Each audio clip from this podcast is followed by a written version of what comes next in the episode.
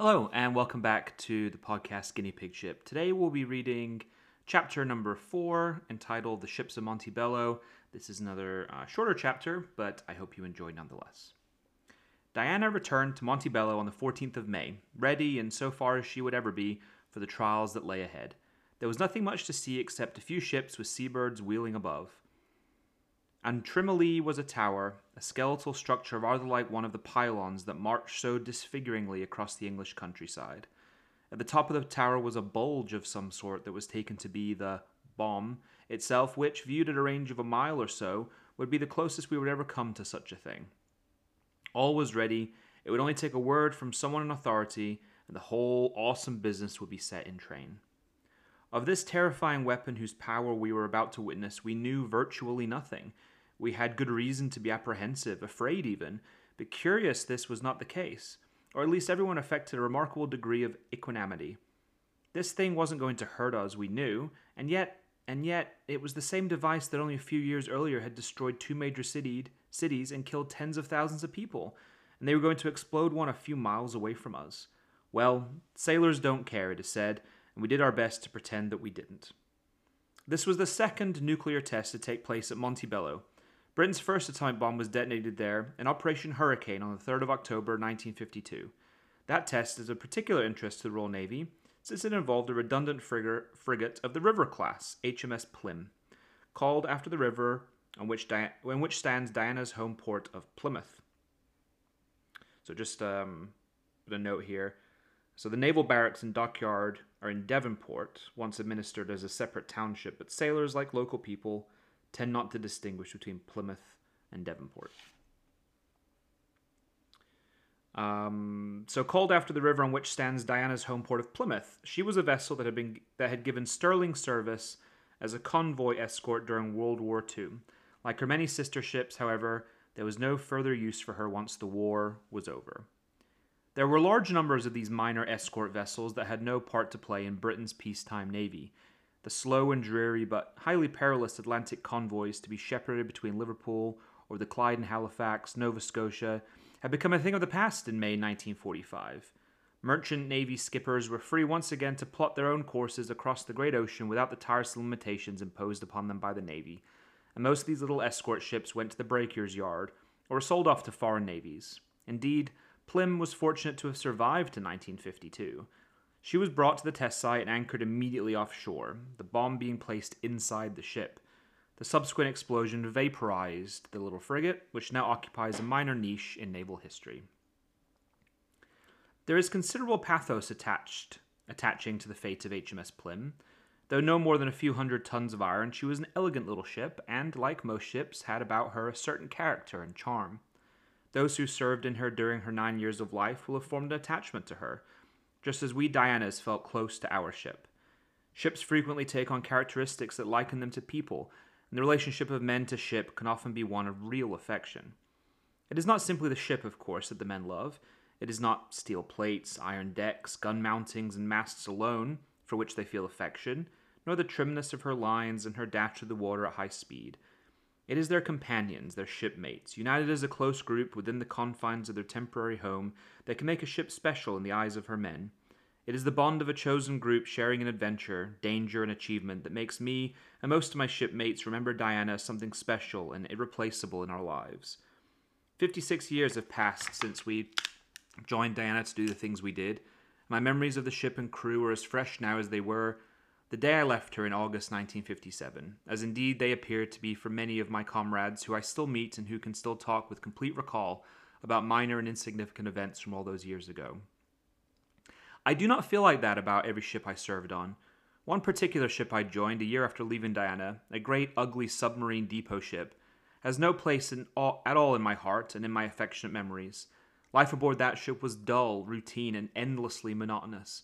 It was peopled by men for whom life held out very little as long as they were still serving aboard her. As a submarine depot, depot ship, her function was concerned with the maintenance of a flotilla of submarines, the ship's crew, however, were not submariners and were concerned only with the routine functions of a large, bulky ship that rarely went anywhere and did not even look attractive to the eye of a seaman. This tedium was relieved only briefly and occasionally by a visit to some distant port, such as Casablanca and New London, Connecticut. We also had a small brass band run by a splendid Royal Marine band sergeant called Jimmy Green. His name, of course, was not Jimmy. This is simply a nickname. All men in the Navy called Green are addressed and referred to as Jimmy. He was a cheerful man and a talented musician who could play the cornet with one hand while conducting the band with the other. The band for me was a little relief from the tedium.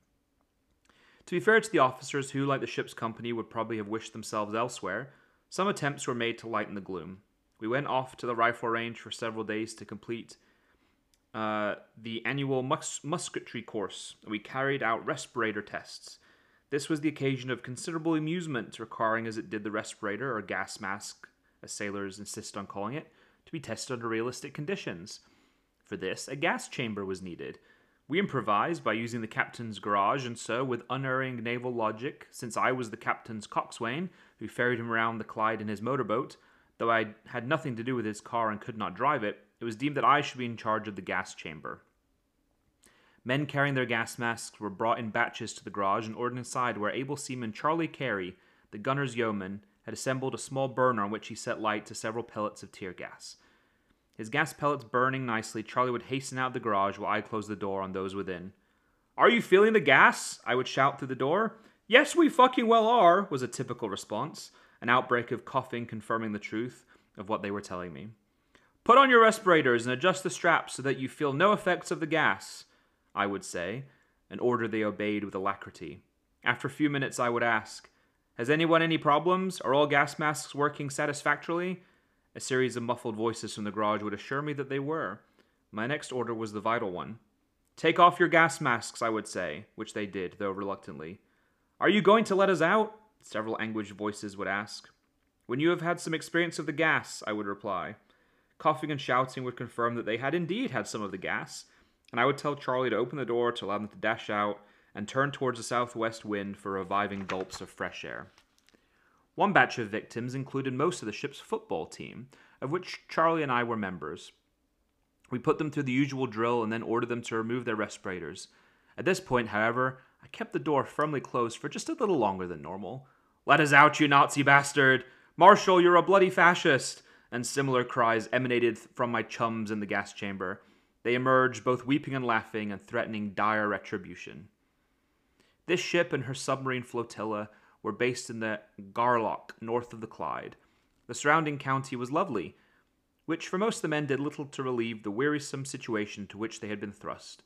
Fortunately, I lived ashore with my wife, Mary, in an apartment close by that was part of a large house built in the Scottish baronial style, and I did not have to endure life outside normal working hours aboard a ship for which I cared so little. Mary and I had just suffered the loss of our first child, a boy provisionally called John, who died at birth from a condition of gross kidney abnormality that may well have been due to my exposure to radiation, radioactive fallout at Montebello. My draft to this ship, instead of some distant seagoing ship, at least gave us the chance to be together during this difficult time. To destroy or damage one of your own ships, as happened to Plym at Montebello, even though she was now no longer wanted, would seem an act of treachery, like stabbing a brother in the back. The manner of Plym's destruction appears particularly obscene, the Navy had often used redundant ships as targets for guns, torpedoes, bombs, and in more recent times guided missiles, but to use her as a test bed for a nuclear weapon that would cause her not to merely sink, a noble enough fate for any ship, but to dematerialize, reduced to no more than minute particles by an explosive power that neither ship nor man could ever hope to survive, is a fate unthinkable. Plym was built by the Smiths Dock Company at South Southbank, at uh, Southbank on Tees, and launched on 4th of February 1943 she was commissioned into the Royal Navy on the 16th of May that year and given the pennant number K271. Like all her class, she was small, dainty almost, displacing a mere 1,370 tons, armed with twin 4 inch guns forward, up to 10 20 millimeter. Uh, Oerlikon close range anti aircraft guns, a Hedgehog anti submarine mortar, firing a pattern of 24 bombs mounted forward, and depth charges aft, of which she could carry 150. Only two years of the war remained when Plym came into service, but she played a full part in the Atlantic convoy system for which she was designed. In 1944, along with her sister ships Bann, Teviot, and Trent, she escorted convoy WS 33 to South Africa on the first leg of its journey, carrying critical reinforcements and supplies for the Burma campaign. Though the direct, through, though the direct route through the Mediterranean would have been shorter, it might also have been more dangerous, and therefore the long way down the Atlantic around the Cape of Good Hope, shepherded by trusty little frigates such as Plym and her sisters, was much to be preferred. In October 1952, she was brought into the lagoon at Montebello and anchored, not far from the island of Trimouille, in 12 meters of water around 40 feet. The nuclear device inside her hull was located some 6 feet below the waterline. The bomb was of 25 kilotons, not quite double the power of the Hiroshima bomb, and its explosion left in the bed of the lagoon a crater almost 20 feet deep and more than 300 yards across. It would have been just as simple, more so possibly, to have detonated the bomb ashore on Trimouille or in one of the other islands, but a possibility had occurred to the British government that was to be tested, to some extent at least, by placing the bomb inside a ship in shallow water. The question was what would the outcome if an enemy were to bring a nuclear device inside a ship and detonate it in a British harbour, Liverpool, London, Southampton, or some other important seaport? It was hoped that by choosing this form of detonation, some answers would be provided. What was learned has never been revealed, nor any of the preventative measures that might have been devised as a result of this test. No such attack has ever been made, of course, but the possibility remains, perhaps more so in the wave of terrorism experienced in the 21st century. Furthermore, such an attack could be made by men with no regard for their own lives, men for whom suicide and a martyr's passage to paradise would be regarded as highly desirable. Plym, just one of the many river class ships, was very unlucky to be chosen for this abject mission. In total, 151 of these trim frigates were built, most of which served in the Royal Navy, though some went to Commonwealth and Allied navies. They were a mere 283 feet in length, 36.5 feet, 36.5 feet in the beam, and carried a complement of 107 officers and men. With a top speed of 20 knots, they were fully capable, with their plentiful armament, of dealing with the enemy, enemy submarines they were built to combat, and putting up a fair rate of anti aircraft fire both with the twin 4 inch and the numerous 20 mm Oerlikons. Furthermore, they were economical, with full tanks, it was in theory possible for a river class to leave the Mersey or the Clyde, escorting a convoy to Halifax, Nova Scotia, or New York, and return without refueling. Ship design and armament, of course, progressed very rapidly, particularly in wartime, and the brisk, efficient little river class ships were produced for only three years. The first of them came off the slipway in 1941. By 1944, they had been superseded by the Loch class, which was in turn quickly followed by the Bay class, a type with which I was closely familiar having spent a year on the America and West Indies station in HMS Veryan Bay. Unlike the River class, work was found after the war for most of the Loch and Bay class. If Plym was the tragic heroine of Operation Hurricane, the grand dam in the drama was the escort carrier HMS Campania. Originally laid down as a merchant ship at Harland and Wolff's Yard in Belfast, she was acquired by the Royal Navy and completed as a small aircraft carrier of some 13,000 tons. She was launched in 1943 and saw service escorting convoys in the Atlantic and Arctic, during which her 18 aircraft attacked enemy submarines and sank at least one. At the end of the war, a large number of warships, including most of the escort carriers, were scrapped or sold off, but Campania, along with a, the large fleet carriers, was spared this fate. She was placed in reserve and then brought out somewhat bizarrely as a traveling expedition, sorry, exhibition site during the Great Festival of Britain in 1951, Painted white, filled with exhibitions and demonstrations of Britain's industrial, technological, and artistic achievements, and manned by a civilian crew, she steamed around the coast of Britain from May to October, calling at a variety of ports such as London, Hull, the Tyne, Aberdeen, Glasgow, Liverpool, and Belfast, in each of which she would spend up to a fortnight, bringing on board to see the show as many people as possible. After this light-hearted phase was over, she went to Birkenhead to be refitted for an altogether more sinister role. Determined to become a nuclear power in her own right, Britain, no longer colluding with the Americans, had set out, employing entirely her own resources to construct a viable bomb. For this purpose, the Admiralty assembled an ill assorted flotilla comprising Campania, Narvik, Zeebrugge, and Tracker, and of course Plym.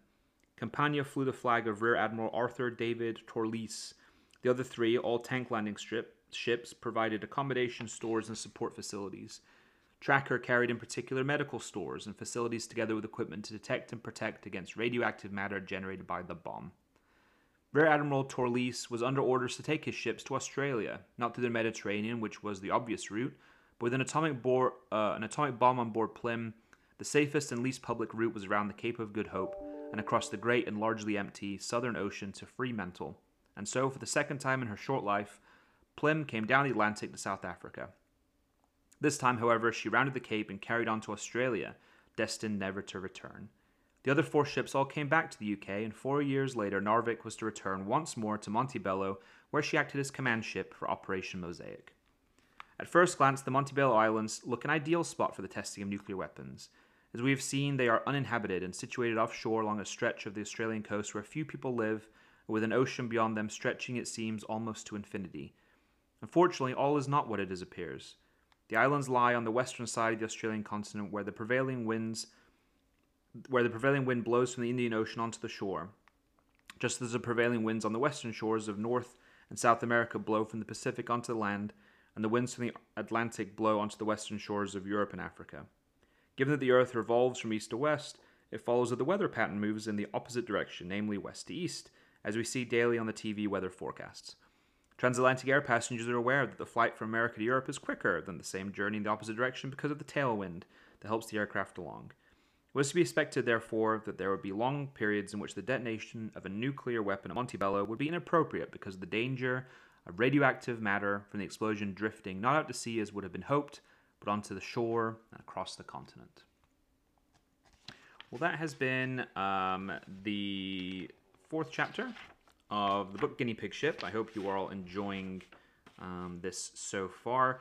Uh, this was again entitled The Ships of Montebello. Shorter episode, but I hope you all enjoyed. Um, if you are enjoying the podcast as usual, please give it a follow, uh, a like, and a comment. Anything like that really helps out. And until next time, I hope we all have a great day and thank you very much for listening.